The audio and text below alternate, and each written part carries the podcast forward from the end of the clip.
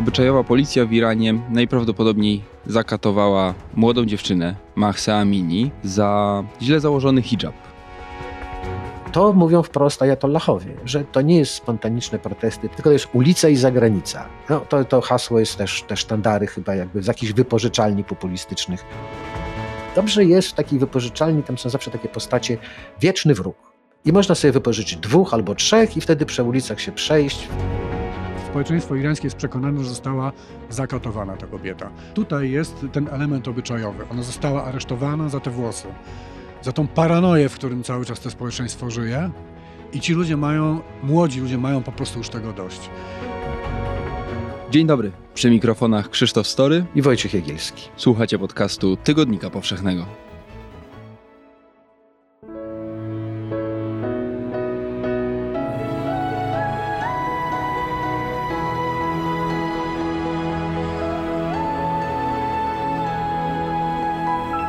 Podcast powszechny.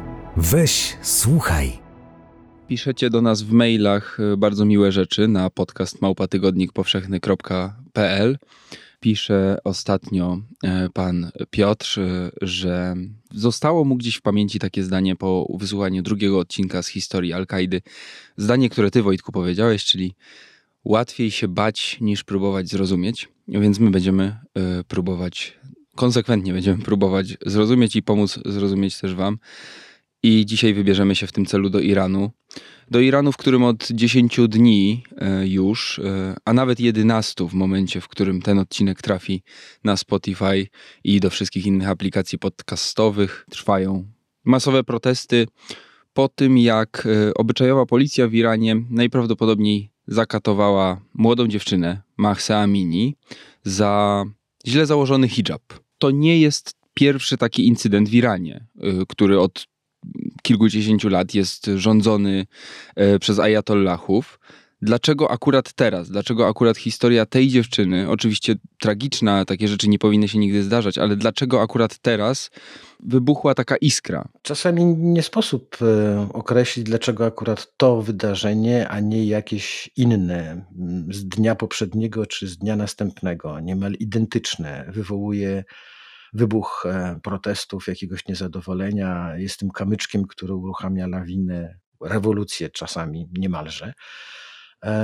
No, tutaj nie twierdzę, że, że, że śmierć e, Marsy e, uruchomi lawinę i spowoduje nową rewolucję, natomiast wywołała nowe protesty, podczas gdy aresztowania, myślę, że pobicia także E, irańskich kobiet miały miejsce już wcześniej i protesty miały miejsce już wcześniej. Wydaje mi się, że tutaj doszło do nagromadzenia takiego tragizmu, który, który w tych opowieściach jest obecny zawsze. Mm, Mahsa nie protestowała.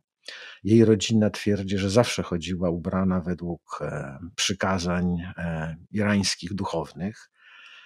Mm, że nie była zaangażowana politycznie. Od przyjechała do Teheranu z bratem w odwiedziny do krewnych, bo zamierzała od jesieni zacząć studiować mikrobiologię bodajże na Teherańskim Uniwersytecie.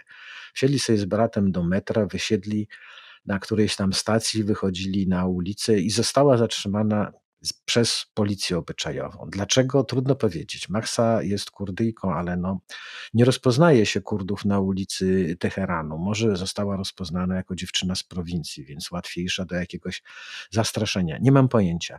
Chodzi o to, że ktoś kompletnie niezaangażowany w politykę, w te protesty przeciwko noszeniu hijabom, czy w ogóle przeciwko mm, sposobie rządów e, ajatollahów, zostaje aresztowany na ulicy za e, pozornie błahe, kompletnie nieistotne, nieistotne mm, przestępstwo czy wykroczenie, bo miała na głowie chustę. E, być może komuś się nie spodobało, kobiecie, która była w tym patrolu, bo te patrole obyczajowej policji są mieszane.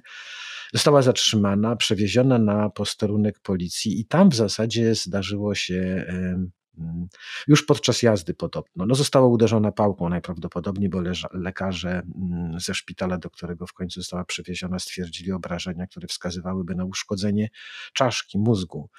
E, więc śmierć niewinnej dziewczyny, kompletnie niezaangażowanej w to wszystko, w tą całą kabałę, a potem bezczelne e, wykręcanie się władz zrzucających jakby odpowiedzialność no, na nie wiadomo kogo. Myślę, że to rozjuszyło młodych Irańczyków zwłaszcza i kobiety, dziewczyny w Iranie, bo to one i oni rozpoczęli tę akcję protestu. A dlaczego to jest tak masowe? No, taki wybuch gniewu z jednego powodu przypomina o powodach do gniewu innych, e, o nieudolność, o korupcję, o biedę, o izolację, o wszystko. Kiedy pojawia się okazja i człowiek e, widzi, że na ulicach są inni, no to znajduje w sobie te resztki odwagi i dołącza do nich. Jak władza tłumaczy to, co się stało i historię Mahsa Amini, bo to jest jedno zatrzymać dziewczynę pod jakimś nawet absurdalnym zarzutem, a zupełnie co innego, kiedy ona trafia do kostnicy w szpitalu. No, nikt nie ma pojęcia, co się stało po drodze. Prawdopodobnie wiedzą tylko ci, którzy doprowadzili do śmierci tej dziewczyny, bo władze irańskie początkowo twierdziły, że Mahsa zachowywała się bardzo przyjaźnie, nie było mowy w ogóle o jakiejkolwiek tam, nawet e, przepychance słownej, że żartowała z policjantami, którzy ją zatrzymali, bo rzeczywiście zdarzało się w latach wcześniejszych, że takie aresztowanie na ulicy przez policję obyczajową kończyło się przewiezieniem na którąś tam z komend, e, rozmową e, pouczającą, wezwaniem ojca, męża lub e, starszego brata, którzy podpisywali zobowiązanie, że już nigdy więcej do czegoś podobnego nie dojdzie i ta, ta, ta zatrzymana wracała do domu, więc Machsa prawdopodobnie nie spodziewała się niczego złego.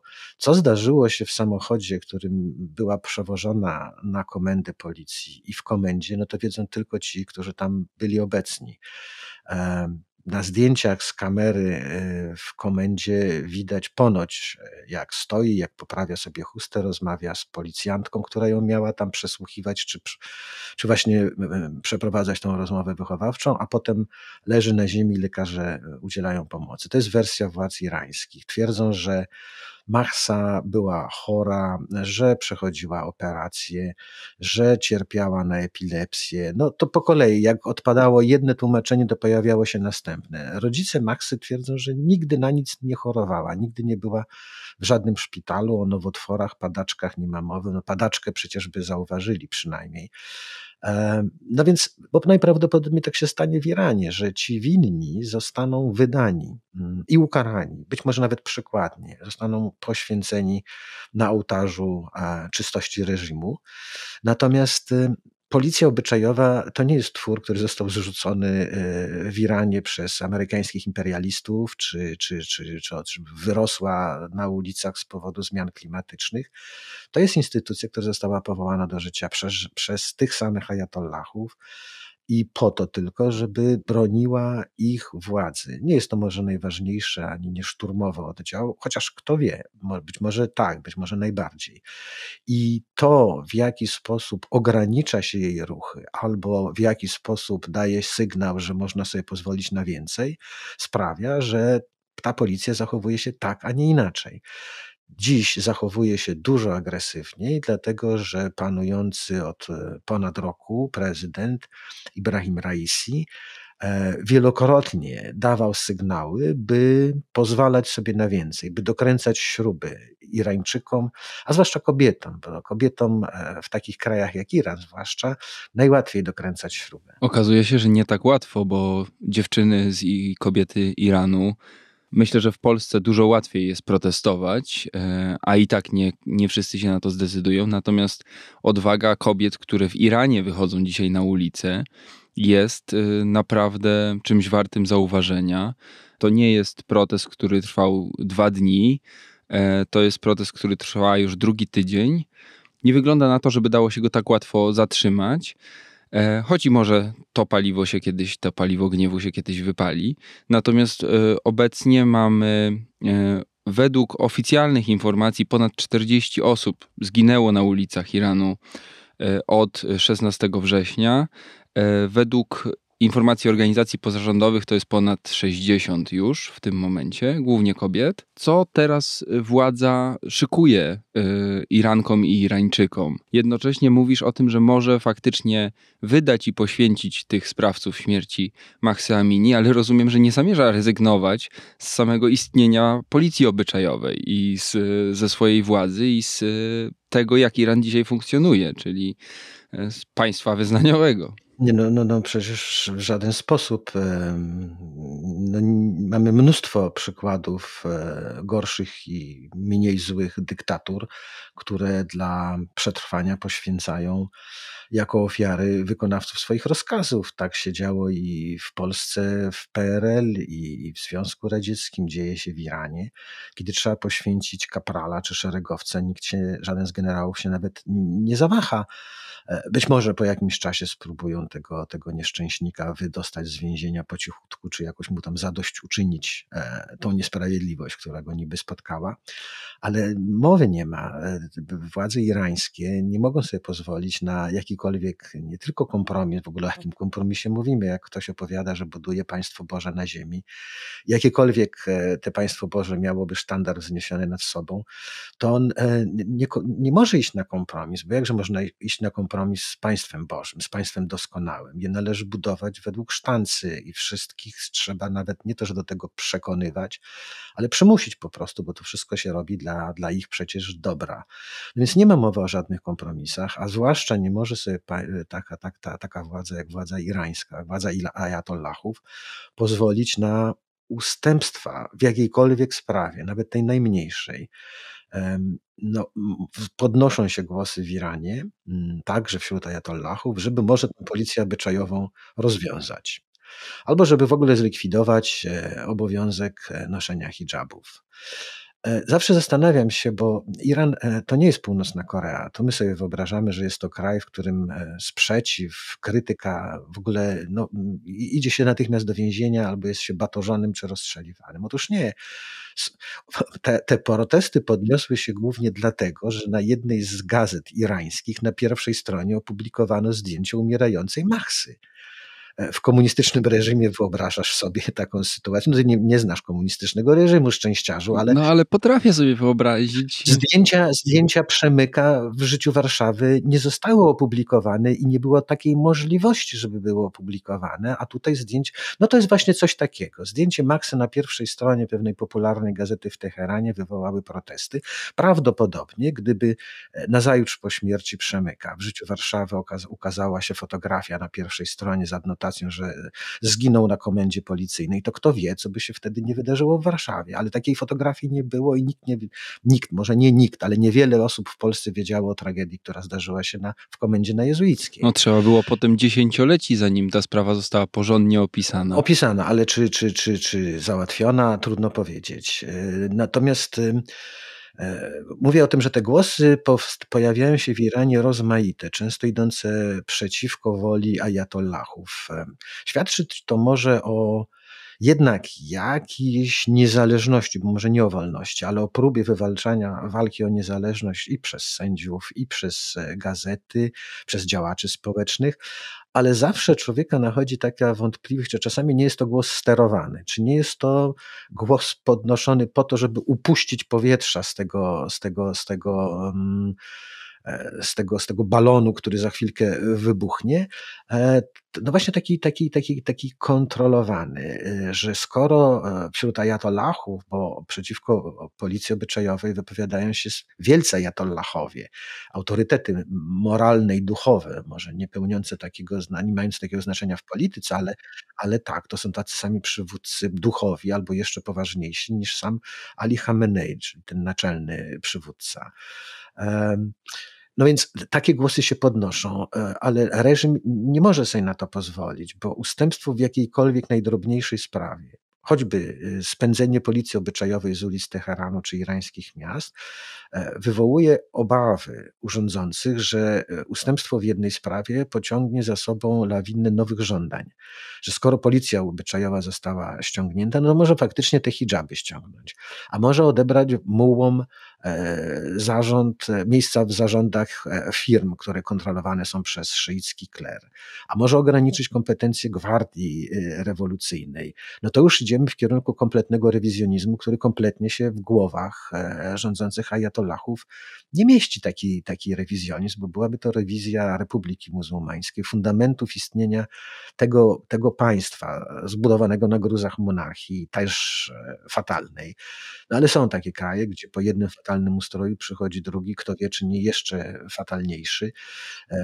no to jest nie, nie, nie, nieszczęście Irańczyków. Pytałeś, w jakim kierunku to pójdzie. No, ja się nie spodziewam nawet jakiegoś łagodniejszego postępowania obecnych władz. Żadnej odwilży? Nie, nie, nie, wręcz przeciwnie. Spodziewałem się raczej srogiej politycznej zimy w Iranie, bo prezydent Raisi, który wygrał wybory w czerwcu 2021 roku, przy wszystkich wyborach, które tam się odbywają regularnie, to też nie taka typowa dyktatura, E, zawsze jest kilku kandydatów. Nawet jeżeli ten faworyt ma większe szanse, to zawsze zdarza się jakiś poważny rywal, z którym trzeba się liczyć. W tym roku zrezygnowano z wszelkich pozorów i wyrzucono, wykreślono z wyborów kogokolwiek, kto mógłby w najmniejszym stopniu zagrozić Raisiemu. Raisi to był e, sędzia, zarządzał sądownictwem zanim został prezydentem i uważany był zawsze za przedstawiciela takiego, takiej frakcji jastrzębi wśród ajatollahów. Więc takie nachalne forsowanie Raisiego na prezydenta e, w Iranie było rozumiane jako sukcesja tronu że no, starzejący się i schorowany coraz bardziej najwyższy przywódca Ali Khamenei liczył już sobie 83 lata, wkrótce e, zabraknie go i że to Raisi właśnie obejmie po nim ten urząd. A jeżeli nie Raisi, to syn Hamenei, równie y, związany z taką samą e, frakcją Jastrzębi. No więc jeżeli oni doszli do władzy, a dojście ich do władzy. To nie chodziło o pokonanie opozycji, tylko zwycięstwo Jastrzębi nad jakimikolwiek gołębiami wśród e, irańskich ajatollahów, no to ich mamy we władzy i to oni mają niby ustępować tym protestującym. Jesienią 2019 roku, czyli nie tak dawno, w Iranie doszło do jeszcze większych protestów, e, wywołanych e, po prostu drożyzną, biedą, no, no, no załamaniem gospodarczym. Wtedy ludzie wyszli na ulicę równie licznie, starcia były równie gwałtowne, skończyło się to um, straszliwymi represjami, tysiącami ludzi w aresztach. Według oficjalnych obrachunków zginęło około pół tysiąca ludzi, a nieoficjalnych półtora tysiąca ludzi. To pokazuje determinację zarówno protestujących, jak też niestety y, władz irańskich, że ani, ani kroku wstecz, bo pierwsze pół kroku wstecz może oznaczać marsz ku przepaści dla tego reżimu. Y, on nie zamierza do przepaści sam się rzucać. Dobrze jest rozeznany w tym, co się dzieje, zdaje sobie sprawę z nastrojów społecznych, zwalcza te uliczne demonstracje od lat zwłaszcza od 2009 roku, kiedy po raz pierwszy od rewolucji muzułmańskiej, no to, to już są dawne dzieje, bo 1979 rok, ale w 2009 roku e, po sfałszowanych wyborach na ulice Teheranu i innych irańskich miast wyszły miliony ludzi. Miliony ludzi. I ten ruch protestu miał swoich przywódców to znaczy przywódców, którzy zostali oszukani w wyborach prezydenckich. Oni mieli swoje twarze, nazwiska, po, programy polityczne i jakby naturalną kolej rzeczy, że jeżeli rewolucja zwycięży, to oni będą następnymi przywódcami. Po 2009 roku wybuchały w Iranie protesty e, w bardziej partykularnych sprawach, później się rozszerzały na, na, na, na inne. Te, te ruchy protestu nigdy już nie były tak liczne, mm, bo chyba przerażone represjami z 2009 roku jednak ludzie byli ostrożniejsi.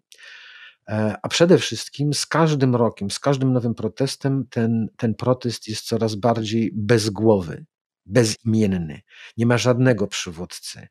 E, jest tylko protest, jak wszędzie na świecie, media, te portale społecznościowe, możliwość komunikacji łatwiejsza niż kiedykolwiek wcześniej sprawia, że łatwiej jest skrzykiwać, powiadamiać się o jakiejś, jakimś problemie, o, te, o, powodu, o powodzie protestu i miejscu akcji. Ludzie się schodzą masowo.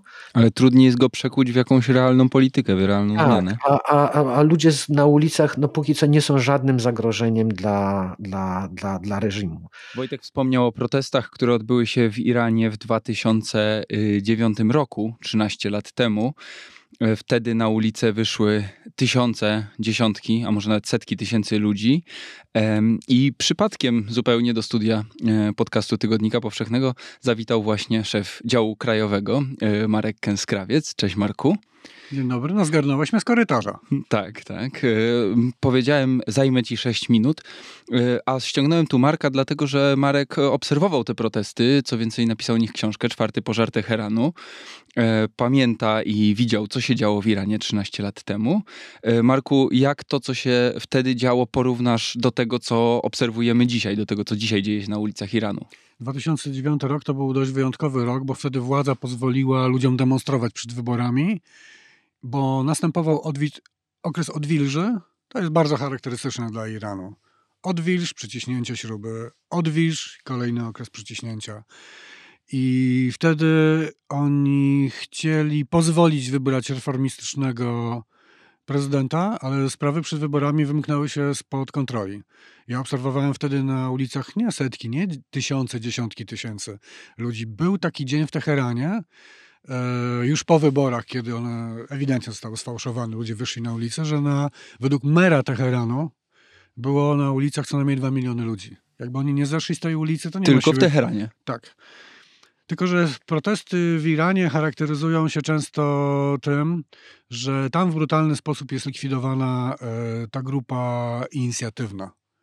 Oni są szybko pakowani do więzień, czasem giną i ruch opozycyjny ciągle jest trochę w powijakach. I wtedy w 2009 roku był tłum ludzi na ulicach, ale oni poszli na kolację. Jak poszli e, na ulicę rano, może nie do pracy poszli, myśleli pójść po południu znowu na demonstrację, ale od rana już wszędzie było pełno policji, wojska, już nie dało się zebrać. Te y, y, y, zamieszki, rozruchy obecne, one przede wszystkim mają inną przyczynę. E, przez e, te 13 lat społeczeństwo irańskie znowu się zmieniło. Coraz mniej ludzi pamięta rewolucję islamską, a młodzi ludzie e, to jest społeczeństwo dość nowoczesne, paradoksalnie. To jest inne społeczeństwo niż społeczeństwo państw arabskich. Ono ma o wiele większą, dłuższą historię.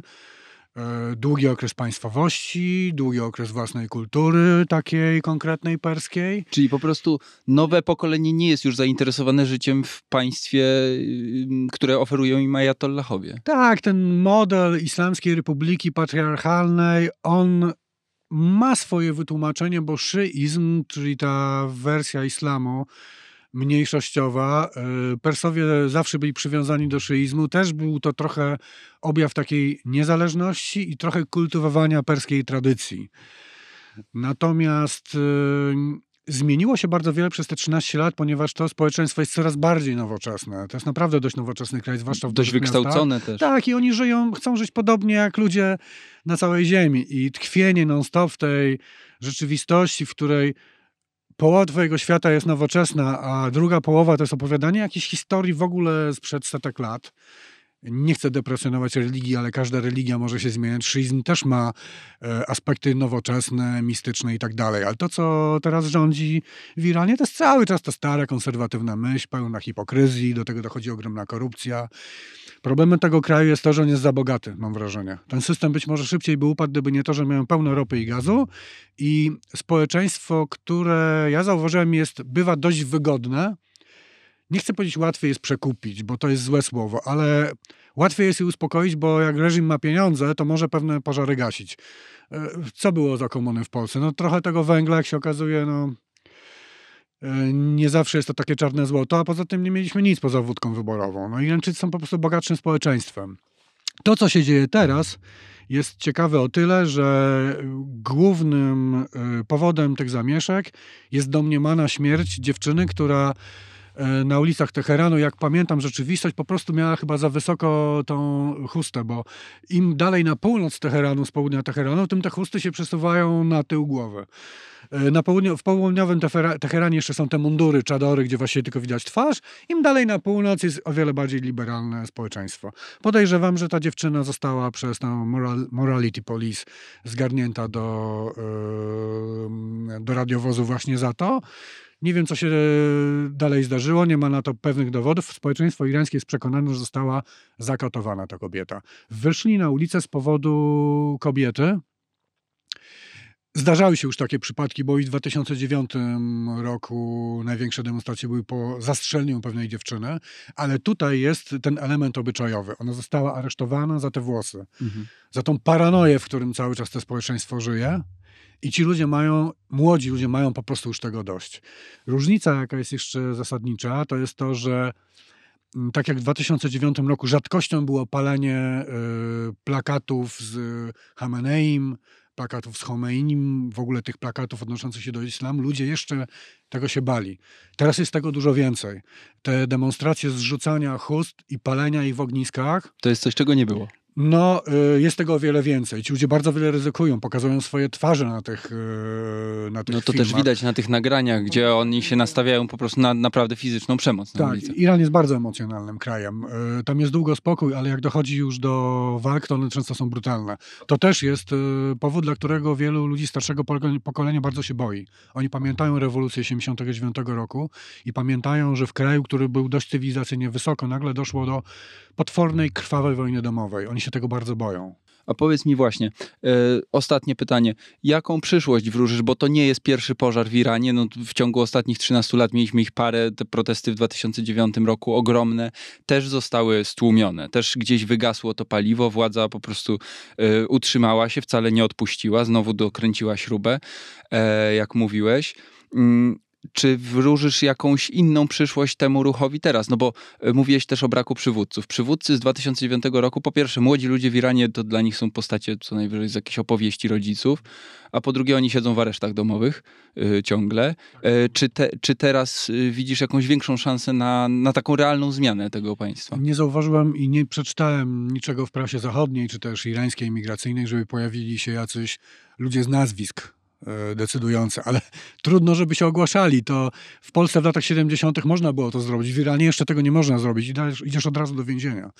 I, I ja nie mogę powiedzieć, że wiem, bo ja w 2009 roku byłem pewien, że jeszcze parę lat i ten system upadnie, bo ja widziałem takie rzeczy na ulicach, że wydawało mi się, że niemożliwe, żeby nie upadł. Ale, i tu myślę kończąc, pojechałem potem na prowincję, zobaczyłem trochę inny świat. Iran jest mocno religijnym krajem, zwłaszcza na prowincji. I taka myśl mi wpadła niedawno do głowy, że inaczej jest z końcem systemów świeckich, autorytarnych. Każdy wyznawca komunizmu, mówię oczywiście w cudzysłowie, nie bał się, że jak odejdzie od komunizmu, to spotka go potępienie po śmierci. Nikt się tego nie bał, nie? A tu dochodzi jeszcze ten element, że jest to system Islamskiej Republiki Państwo Boże. no może nie państwo Boże, ale aspirujące. I ktoś, kto chce zerwać z, z, z tym systemem, ma dodatkową rozterkę, jak na to spojrzy Bóg. I oczywiście to bardziej dotyczy prostszych ludzi niż tych bardziej wykształconych, ale to jest jednak ważny faktor i dlatego też ja nie jestem w stanie powiedzieć, kiedy to się tam skończy, bo już tyle razy wydawało mi się, że to już jest koniec. Dalej to trwało. Będziemy obserwować. E, dzięki Marek za odwiedziny w studiu. Dziękuję bardzo. Pozwolą Państwo, że przerwę dosłownie na półtorej minuty. Dzień dobry. Nazywam się Michał Kuźmiński. W Tygodniku Powszechnym kieruję wydaniem internetowym, serwisem tygodnikpowszechny.pl. Co tydzień tygodnik przygotowuje dla Państwa artykuły najwyższej jakości. Od 2021 roku nasze autorki i nasi autorzy otrzymali 27 nominacji i nagród dziennikarskich i literackich. Nasi korespondenci piszą z ukraińskiego frontu i innych punktów zapalnych świata publikujemy rozmowy z najważniejszymi postaciami kultury. Nasza dziennikarska praca jest możliwa dzięki Państwu, naszym czytelnikom. To dzięki Wam tygodnik jest suwerenny. I za to Wam dziękujemy. Ten podcast, jak i wiele innych wartościowych treści udostępniamy Państwu bezpłatnie. Jeśli chcecie wesprzeć naszą pracę, zachęcamy do skorzystania z oferty dostępu do serwisu tygodnikpowszechny.pl dzięki któremu oprócz bieżącego wydania zyskają Państwo także możliwość czytania treści specjalnie dla subskrybentów, takich jak cykl tekstów Wojciecha Jagielskiego Strona Świata, a także tysięcy tekstów archiwalnych. Zapraszamy także do sięgania po wydanie papierowe, zwłaszcza w prenumeracie. A podcast powszechny mogą też Państwo wspierać w serwisie Patronite. Trzymajmy się. Pozdrawiam serdecznie. Michał Kuźmiński. Rewolucja muzułmańska w Iranie w 1979 roku zwyciężyła nie tylko dlatego, że na ulice wychodziły miliony i ginęły tysiące i pojawiały się nowe miliony, tylko ten, te, ta, ta masa ludzka, e, ta rzeka ludzka, która przepływała przez Teheran, e, Isfahan, Shiraz, Tabriz, wołała nie tylko śmierć szachowi, ale niosła portrety przywódcy, którego na oczy nie widzieli, Ayatollaha Khomeiniego. Bez tych portretów, bez tych kaset przemycanych z Francji, a wcześniej z Iraku, rewolucja muzułmańska nigdy by nie zwyciężyła. Być może szach by został obalony przez wojsko, może by sam ustąpił, bo w końcu był śmiertelnie chory i chyba nigdy nie lubił rządzić. To Amerykanie go do tego przymusili. I dziś w Iraku by rządził jakiś irański, w Iranie by rządził jakiś irański generał. Tak często się kończą e, wymiany władzy i sukcesje. Kto wie, czy też nie nastąpi coś takiego i w Iranie. Tego też nie wykluczałbym, że władzę przejmuje w końcu gwardia rewolucyjna, która zastępuje ajatollahów. Wszyscy są zadowoleni, biją brawo, bo już nie ma gościa w powłóczystych szatach i w turbanie rozprawiającego o zbawieniu. Tylko jest gościu w mundurze z orderami. Mundurze, z którym można robić interesy i się dogadać i, i w sprawie porozumienia atomowego i, i wszystkiego innego. No, kompromis są zawsze mile widziane i zawsze e, każda strona przedstawi to jako sukces i wszyscy będą mieli nadzieję, że będzie lepiej niż gorzej. E, natomiast y, bez przywódcy, e, bez przywódców choćby, żaden ruch, żaden bunt masowy, obojętnie jak masowy, ma niewielką szansę na, na zwycięstwo. Obserwuję z podziwem i współczuciem, bo nie smutkiem, współczuciem. Tego rodzaju ruchy, które wybuchają no, pod każdą szerokością geograficzną od wielu lat. Nie znam się na Ameryce Południowej. Tamte ruchy chyba odnoszą największe sukcesy, ale na tymże nieszczęsnym Bliskim Wschodzie. Co roku od paru lat mamy podobne wystąpienia w Iraku przeciwko korupcji, przeciwko pysze i arogancji polityków, przeciwko biedzie te ruchy albo są zawłaszczane przez już istniejące partie polityczne i wygrywane między, dla swoich ko, po, po, politycznych korzyściach, albo brutalnie rozpędzane. W Libanie były masowe wystąpienia. W rezultacie, znaczy nie w rezultacie tych wystąpień, tylko nic nie były w stanie zmienić. Ta, ta, ta, ta, ta skorupa polityczna narzucona jakiemuś krajowi, okazuje się, że obojętnie jak bardzo entuzjastyczny i, i zapiekły byłby ten ruch buntu, to bez przywódcy ta skorupa się jakoś nie rozpada. W Sudanie uliczna rewolucja zmusiła do ustąpienia parę lat temu wojskowego dyktatora.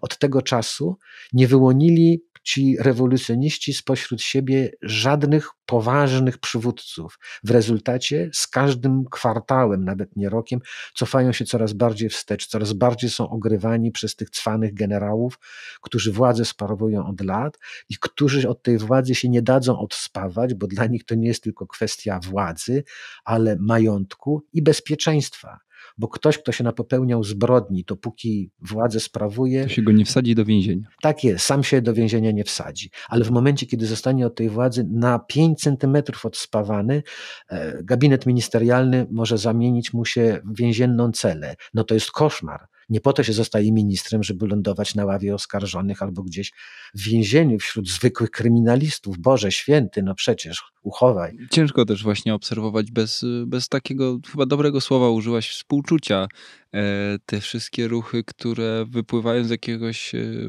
szczerego niezadowolenia. Ci ludzie podejmują bardzo duże ryzyko w Iranie i w innych krajach, wychodząc na ulicę. Tak, Iran to jest jednak państwo, w którym teraz jest reglamentowany bardzo dostęp do internetu, e, w którym, no właśnie, można zostać. E, no po prostu zastrzelanym na ulicy. No, masa ludzi, ta, ta, masa ofiar tych wystąpień świadczy o, o skali ryzyka. E, w Polsce, o której wspomniałeś, zostać przypadkowo albo nie tak bardzo przypadkowo uderzony pałką, aresztowany a w Iranie y, można zostać zastrzelonym, bo bardzo często strzela się dla, na, postar, na postrach, żeby dać nauczkę e, także innym. Ale wiesz co, chciałem jeszcze jedną kwestię, chyba bardzo ważną y, tutaj, jeszcze jedną kwestię chciałem chyba bardzo ważną tutaj poruszyć żeby trochę odczarować stereotyp Iranu, y, bo wielu z Was, którzy nas teraz słuchacie, pewnie nie było w Iranie. Ja też nie byłem w Iranie. E, znam bardzo dużo opowieści z tego kraju. E, I stereotyp chyba nie zgadza się z rzeczywistością. I to jest też widać podczas tych protestów, że Iran to jest ogromny kraj, tak? 80 milionów ludzi i to nie jest kraj, który właśnie użyłeś tego zdania. Iran to nie jest żadna Korea Północna. To jest kraj, w którym na uniwersytetach jest więcej kobiet niż mężczyzn, albo przynajmniej ten, y, ten procent jest, y, jest porównywalny. To jest kraj, gdzie jest mnóstwo młodych, świetnie wykształconych ludzi, którzy widzieli kawał świata. Może mi to wytłumaczysz, bo nie widziałem tego na własne oczy. Jakim cudem to państwo, mając wszystkie możliwości, od 79 roku, czyli już 43 lata, żyje w jakiejś takim rozszczepieniu władza sobie, a ludzie żyją zupełnie czym innym. To jest kolejny stereotyp, e, że przed rewolucją muzułmańską było wszystko cacy, a rewolucja z jakiegoś powodu, nie wiadomo jakiegoś, zbiorowego szaleństwa, e, omamienia Irańczyków przed czarodzieja Chomeiniego, który, który jakąś zahipnotyzował ich, raptem ni z tego nizowego wyszli na ulicy protestować przeciwko dobremu, najjaśniejszemu panu i go przegnali. E, w Iranie no, do tych wszystkich rzeczy, o których mówiłeś, wyjątkowych, czym jest Iran, to e, Irańczycy czy Iran to jest też jedna z najstarszych cywilizacji. E, to jest niebywała historia i dorobek kulturowy. E, to jest wyjątkowe państwo. I w dziejach Iranu tylko raz Irańczykom udało się w sposób wolny wybrać swojego przywódcę. To był początek lat 50., koniec II wojny światowej upadek ostateczny y, imperium Wielkiej Brytanii i Francji, a Bliski Wschód to była domena tych właśnie mm, krajów i pojawienie się na Bliskim Wschodzie Amerykanów. E, to była wielka nadzieja. Związek Radziecki się wycofał. Po II wojnie światowej Związek Radziecki okupował północną część e, e, Iranu. I tylko przypadkiem Iran funkcjonuje w takich, a nie innych granicach. Pojawili się tam Amerykanie, witani na Bliskim Wschodzie entuzjastycznie, jako nie Francuzi, nie Brytyjczycy i nie komuniści. E, w dodatku przybysze za kontynentu, za oceanu, nie wmieszani, nie wplątani w te wszystkie imperialne, kolonialne wojny. Mówiący o sobie, zaangażowali się w wojnę światową nie dla podboju, tylko żeby e, no, zaprowadzić koniec niesprawiedliwej wojnie mówiący o sobie, że są nauczycielami demokracji. No więc z nimi wiązano na Bliskim Wschodzie niebywałe nadzieje. I im większe były te nadzieje, tym takie samo wielkie rozczarowanie. W Iranie w tych, w tych pierwszych wyborach Irańczycy wybrali sobie na premiera Mohameda Mossadeka, który chciał mm, no, według niego e, usunąć z Iranu te niesprawiedliwości polegające na niebywałych spo, podziałach społecznych, na tej monarchii, która no była dyktaturą, e, a przede wszystkim zwrócił się przeciwko cudzoziemskim koncernom, e, które już wtedy fedrowały irańską ropę naftową, może nie jeszcze w tak bardzo zaborczy sposób jak później, ale już wtedy to się Irańczykom nie podobało. I Mossadegh został obalony. Został obalony wskutek spisku zawiązanego no, przez tych właśnie Amerykanów, z którymi wiązano takie nadzieje. Szef CIA e, Kermit Roosevelt, e, kuzyn prezydenta Roosevelta, który zaprowadzał nowy porządek w Ameryce i w całym świecie, kierował tym spiskiem. E, I wskutek tego spisku do władzy wróciła monarchia. E, Mohamed Reza Pahlavi był w Iranie uważanym za, uważany za amerykańskiego, za amerykańskie popychadło, bezwolne, którym Amerykanie mówili, jak ma rządzić, co ma robić. E, zapatrzony w Zachód, bo był szczerze zapatrzony w Zachód, próbował tych Irańczyków westernizować jak Piotr I Rosjan przemocą, taką samą siłą, jak później robili to Ayatollahowie, tylko że w drugą stronę. E, e, szach zabraniał nosić czadory, zabraniał nosić hijaby, tak jak car zabraniał nosić brody bojarom. I z podobną zapiekłością te wszelkie przejawy mm, pobożności, jakiegoś zaangażowania religijnego zwalczano jako dysydenctwo, albo oznakę zacofania, jakiegoś wstecznictwa kompletnego. No więc w ten tak rozbujane wahadło musiało spowodować reakcję zwrotną, bo ludzie, którym szach, policja szacha wyróżniała się szczególną brutalnością i torturowała jeszcze z większym zapałem i zamiłowaniem, jak e, tajna policja u ajatollahów. Tajna policja jest zawsze taka sama. I, I nie przypadkiem ta rewolucja wybuchła, dlatego że bunt przeciwko polityce szacha, przeciwko biedzie, tym, temu potwornemu rozwarstwieniu, tym, że tak niewielu miało wszystko, a tak wielu nie miało kompletnie nic i represjom, jakie spotykały niezadowolonych, to wszystko się złożyło na bunt, który doprowadził do muzułmańskiej rewolucji. Tylko ponownie wejdę ci w słowo, bo to było 43 lata temu. Co dzisiaj ajatollahowie mają do zaproponowania Irankom i Irańczykom? No, nic nie mają do zaproponowania. Mają do zaproponowania i, i wydaje mi się tylko, no, to jest jeszcze to, co im zostało, to znaczy odwoływać się do, no tak, do pobożności. Jak duże poparcie to im dzisiaj realnie daje? Wydaje mi się, że ajatollahowie nie mają poparcia i nawet oni chyba specjalnie nie zabiegali, bo to są ludzie przekonani, że to, co oni mówią, jest jedyne słuszne. W związku z tym no, nie ma z kim dyskutować. Zanim zdarzyło się to, co się zdarzyło teraz, o czym rozmawiamy, od wiosny z Iranu napływało coraz więcej informacji o dziwnych, e, zdawałoby się na podłożu kryminalnym, ataków na, na mułów, na kleryków.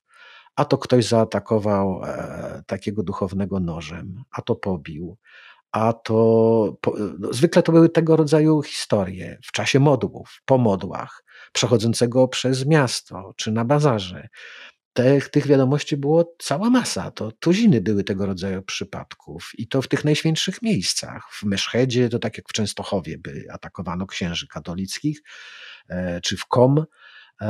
Do tego stopnia, że mm, przywódcy, szefowie tych seminariów duchownych, zwłaszcza z Kom i z Meszhedu, zaczęli publicznie narzekać, że ludzie tak zwracają się, że jak widzą ludzie kogoś, kto przypomina mułę na bazarze czy na ulicy, to wymyślają mu, no, prześladują jakby za to, że on się pojawił na ulicy. Oni prawdopodobnie, ci ludzie nie mieli nic przeciwko temu konkretnemu klerykowi, czy temu konkretnemu mulle, natomiast ta indolencja, ta pycha i to, że właśnie rządy ajatollahów, czyli duchownych religijnych, doprowadziły Iran do takiego losu ostatniego pariasa. Za nim jest jeszcze chyba tylko ta Korea Północna nieszczęsna. E, Iran zmierza od jednej katastrofy do drugiej, od kryzysu do kryzysu. Po 79 roku, po rewolucji, przyszła niemalże wojna domowa w 81, kiedy wojny wybuchały wszędzie, od uniwersytetów po budynki rządowe. Potem e, prawie dziesięcioletnia wojna z Irakiem, w której zginęły miliony ludzi.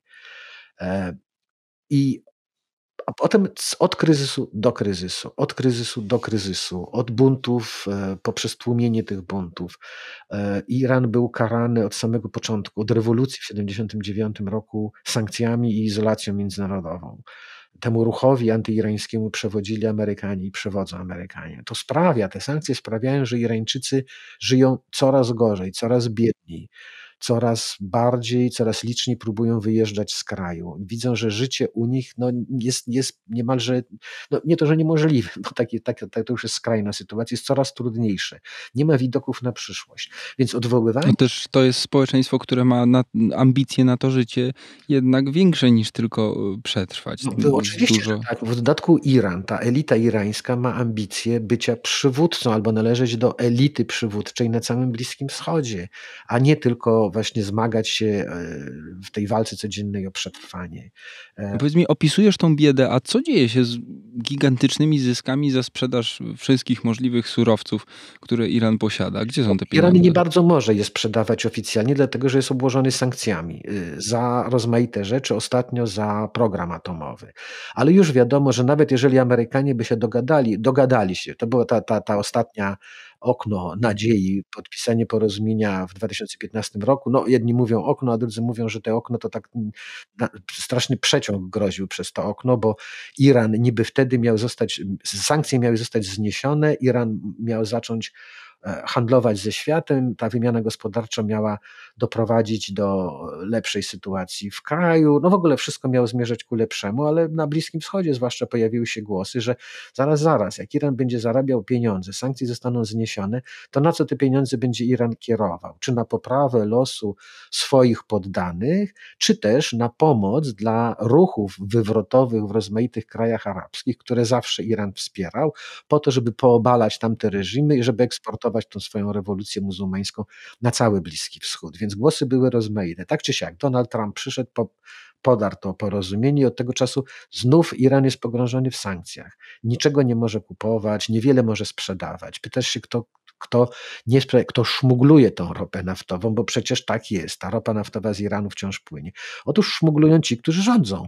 E, Iranem rządzą rozmaitego rodzaju fundacje charytatywne, e, na których czele stoją ajatollahowie, hodżatol-islamowie, w każdym razie duchowni muzułmańscy, powiązani z generałami z tych wszystkich e, rodzajów sił zbrojnych, które są związane mniej z armią irańską, a bardziej z tą gwardią rewolucyjną, podporządkowaną już bezpośrednio najwyższemu przywódcy. To są, to są korporacje generalsko-duchowne i one rządzą Iranem, one trząsą irańską kasą państwową i dla nich to jest być albo nie być. Jeżeli Iran miałby się zmienić z takiej republiki muzułmańskiej na inną republikę, nawet muzułmańską, to dla nich to oznacza koniec. Więc oni mają ponad 100 powodów, żeby bronić tego porządku za wszelką cenę.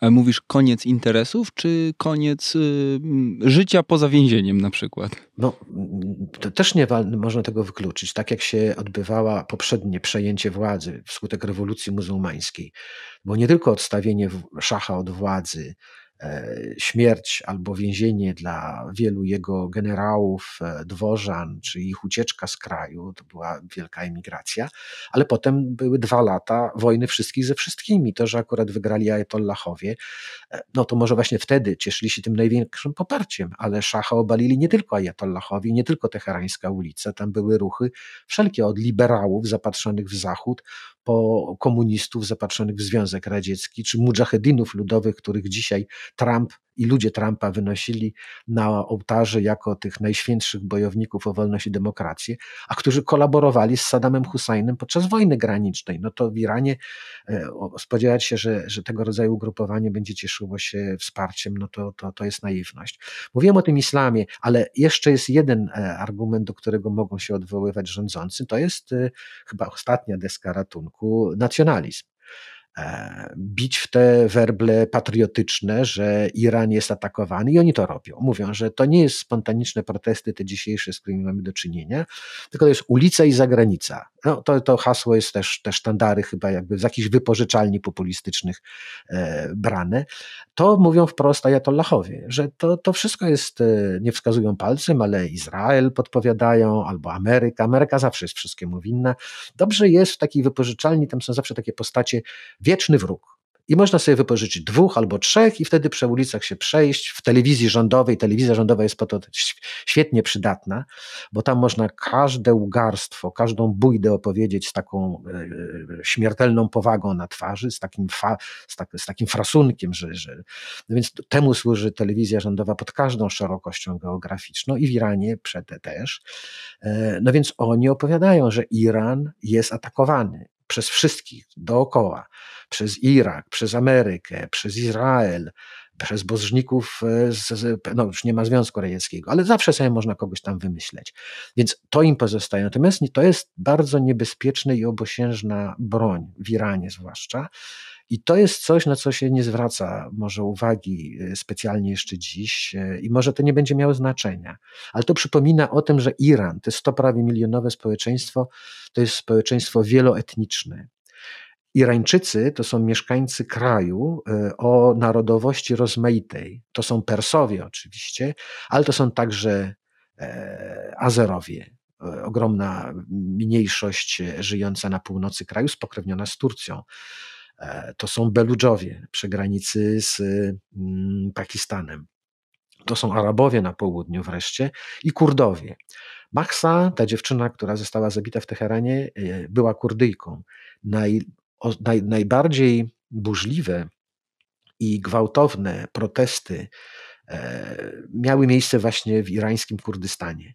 Irańscy Kurdowie ostatnio byli mniej aktywni w tej polityce, ale oni też domagają się autonomii, albo przynajmniej narzekają na prześladowania. Czyli rozumiem, że dźwięk tego werbla takiego perskiego, irańskiego. Ten wielki bęben podejmują werbelki bardzo chętnie mniejsze, e, już takie właśnie regionalne. Od dłuższego czasu, bo to moją pierwszą strefą zainteresowań w tej części jest jednak południowy Kaukaz, obserwuję, że im bardziej w siłę, albo przynajmniej w swoim wyobrażeniu, im bardziej w siłę rośnie Azerbejdżan i im bardziej aktywna i e, jest Turcja i im mniej zwraca, im, im sobie odważniej poczyna na południowym Kaukazie, tym z Baku słychać coraz głośniejsze głosy, że Azerowie z południowego Azerbejdżanu, czyli z północy Iranu, powinni wreszcie się zbuntować przeciwko reżimowi, powinni się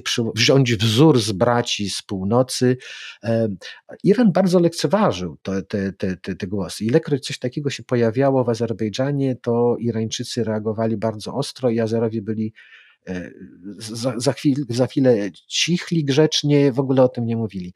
Dzisiaj e, odnosi, odnoszę wrażenie, że Iran tymi głosami jest dużo bardziej zaniepokojony, dlatego że rzeczywiście Azerbejdżan jest silniejszy wojskowo i politycznie.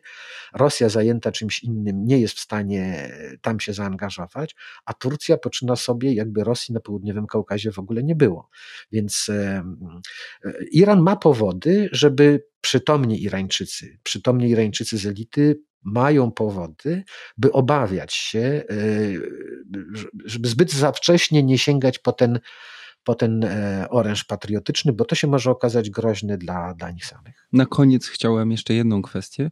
Wspominałeś o takim sklepie populistycznym z takimi gadżetami e, typu największy wróg. Ja mam wrażenie, że ci ludzie, którzy dzisiaj protestują od Teheranu po mniejsze miasteczka w Iranie i wychodzą na ulicę, bardzo chętnie weszliby do takiego sklepu, nawet dostali jakiś talon do niego na taki jeden przedmiot charyzmatyczny przywódca i mogliby go sobie tam kupić. A w Iranie jest w ogóle ktoś taki? No nie wiem, dlatego że e, opozycja została ta polityczna, analogowa, z wielkimi nazwiskami, została rozbrojona w roku 2009 po tych wyborach sfałszowanych, rozpędzonych i oni dalej siedzą w aresztach domowych. Czy oni by dzisiaj nadawali się na przywódców tej młodzieży? Mówimy 2009 e, rok, to jest pokolenie, to jest 13 lat. Mi się ciągle wydaje, że to niedawno. No, mnie też tak się wydaje. E, ja byłem zdziwiony, jak odkryłem, że urodziłem się 15 e, lat po wojnie. To było dla mnie wstrząsające odkrycie. A tyle czasu mija właśnie, te 15 lat, od, tamtej, od tamtych wyborów w 2009 roku do dnia dzisiejszego. Ludzie, którzy dzisiaj mają 20 lat, którzy wychodzą na ulicę protestować przeciwko brutalności reżimu i domagać się sprawiedliwości za zabójstwo czy śmierć e, Mahsy Amini, Ileż mieli lat w 2009 roku? Siedem? Polityka ich w ogóle nie zajmowała. Nie zdawali sobie sprawy, że żyją w jakimś państwie irańskim. Żyli u siebie w domu, wśród mamy, taty, z rodzeństwem, chodzili do szkoły, mieli kolegów. Teraz raptem okazuje się, że to oni wychodzą na ulicę. Więc cóż dla nich mogą znaczyć nazwiska Karubi, Musawi, postacie z książki. E, a naturalnych przywódców ten ruch nie wykreował, być może dlatego, że łatwiej mu się skrzykiwać, łatwiej robić ten pierwszy krok, ten zasadniczy, ale to się nie przekłada na żadne działanie polityczne. Troszkę czasami odnoszę wrażenie, że właśnie dzięki tym mediom społecznościowym ta aktywność obywatelska przeniosła się bez problemu z czasów analogowych do cyfrowych, natomiast polityka i mechanizmy polityczne i wartości polityki, te najważniejsze, zostały nadal w tych analogowych, a z tych cyfrowych polityka korzysta, żeby tych młodych wykorzystywać, kiedy trzeba, żeby ich zmanipulować, wyprowadzić na ulicę, spędzić z tych ulic, rzucić im w ramach e, takiego e, manewru politycznego jak aportowanie. Przed wyborami rzucić jakąś kość, za którym wiadomo, że wszyscy pobiegną, tak jak nie ma psa, który się oprze rzuconej, e, rzuconemu kijkowi, żeby odwrócić uwagi, że nie zwracajcie uwagi tam na podatki czy na jakąś dziurę budżetową. Biegnijcie za tym kijkiem, który my wam rzucimy. A to będą uchodźcy, a to będą Żydzi, a to będzie Putin, a to będzie cokolwiek innego. Kto jest lepszy, Lewandowski czy Lubański? Wszystko jest lepsze, rzucę tfu, tfu, plunę, rzucę aport i wszyscy pobiegniecie, będziecie dyskutować o tym, a ja będę swoje rozgrywał. Więc troszkę te, te, te, ci buntownicy z czasów cyfrowych wydaje mi się, że są na straconej pozycji, a przynajmniej na takiej pozycji przegrywających z tymi analogowymi, cwanymi, kutymi na cztery nogi politykami. Będziemy śledzili, na ile ten ruch obywatelski i zryw w Iranie przyniesie jakieś realne zmiany i na ile będą to zmiany na lepsze, bo może się przecież okazać, że wychylone bardzo mocno w jedną stronę wahadło po prostu bardzo mocno wychyli się w drugą, ale będziemy to śledzili głównie na łamach papierowych i internetowych Tygodnika Powszechnego, czyli na stronie tygodnikpowszechny.pl, a w podcaście, kto wie, być może wrócimy do tego tematu, ale nie za dwa tygodnie ani za trzy, bo i ja, i redaktor Jagielski bierzemy krótki urlop i wracamy do Was e, w listopadzie. Także do usłyszenia za parę tygodni. Przy mikrofonach Krzysztof Story i Wojciech Jagielski. Do usłyszenia.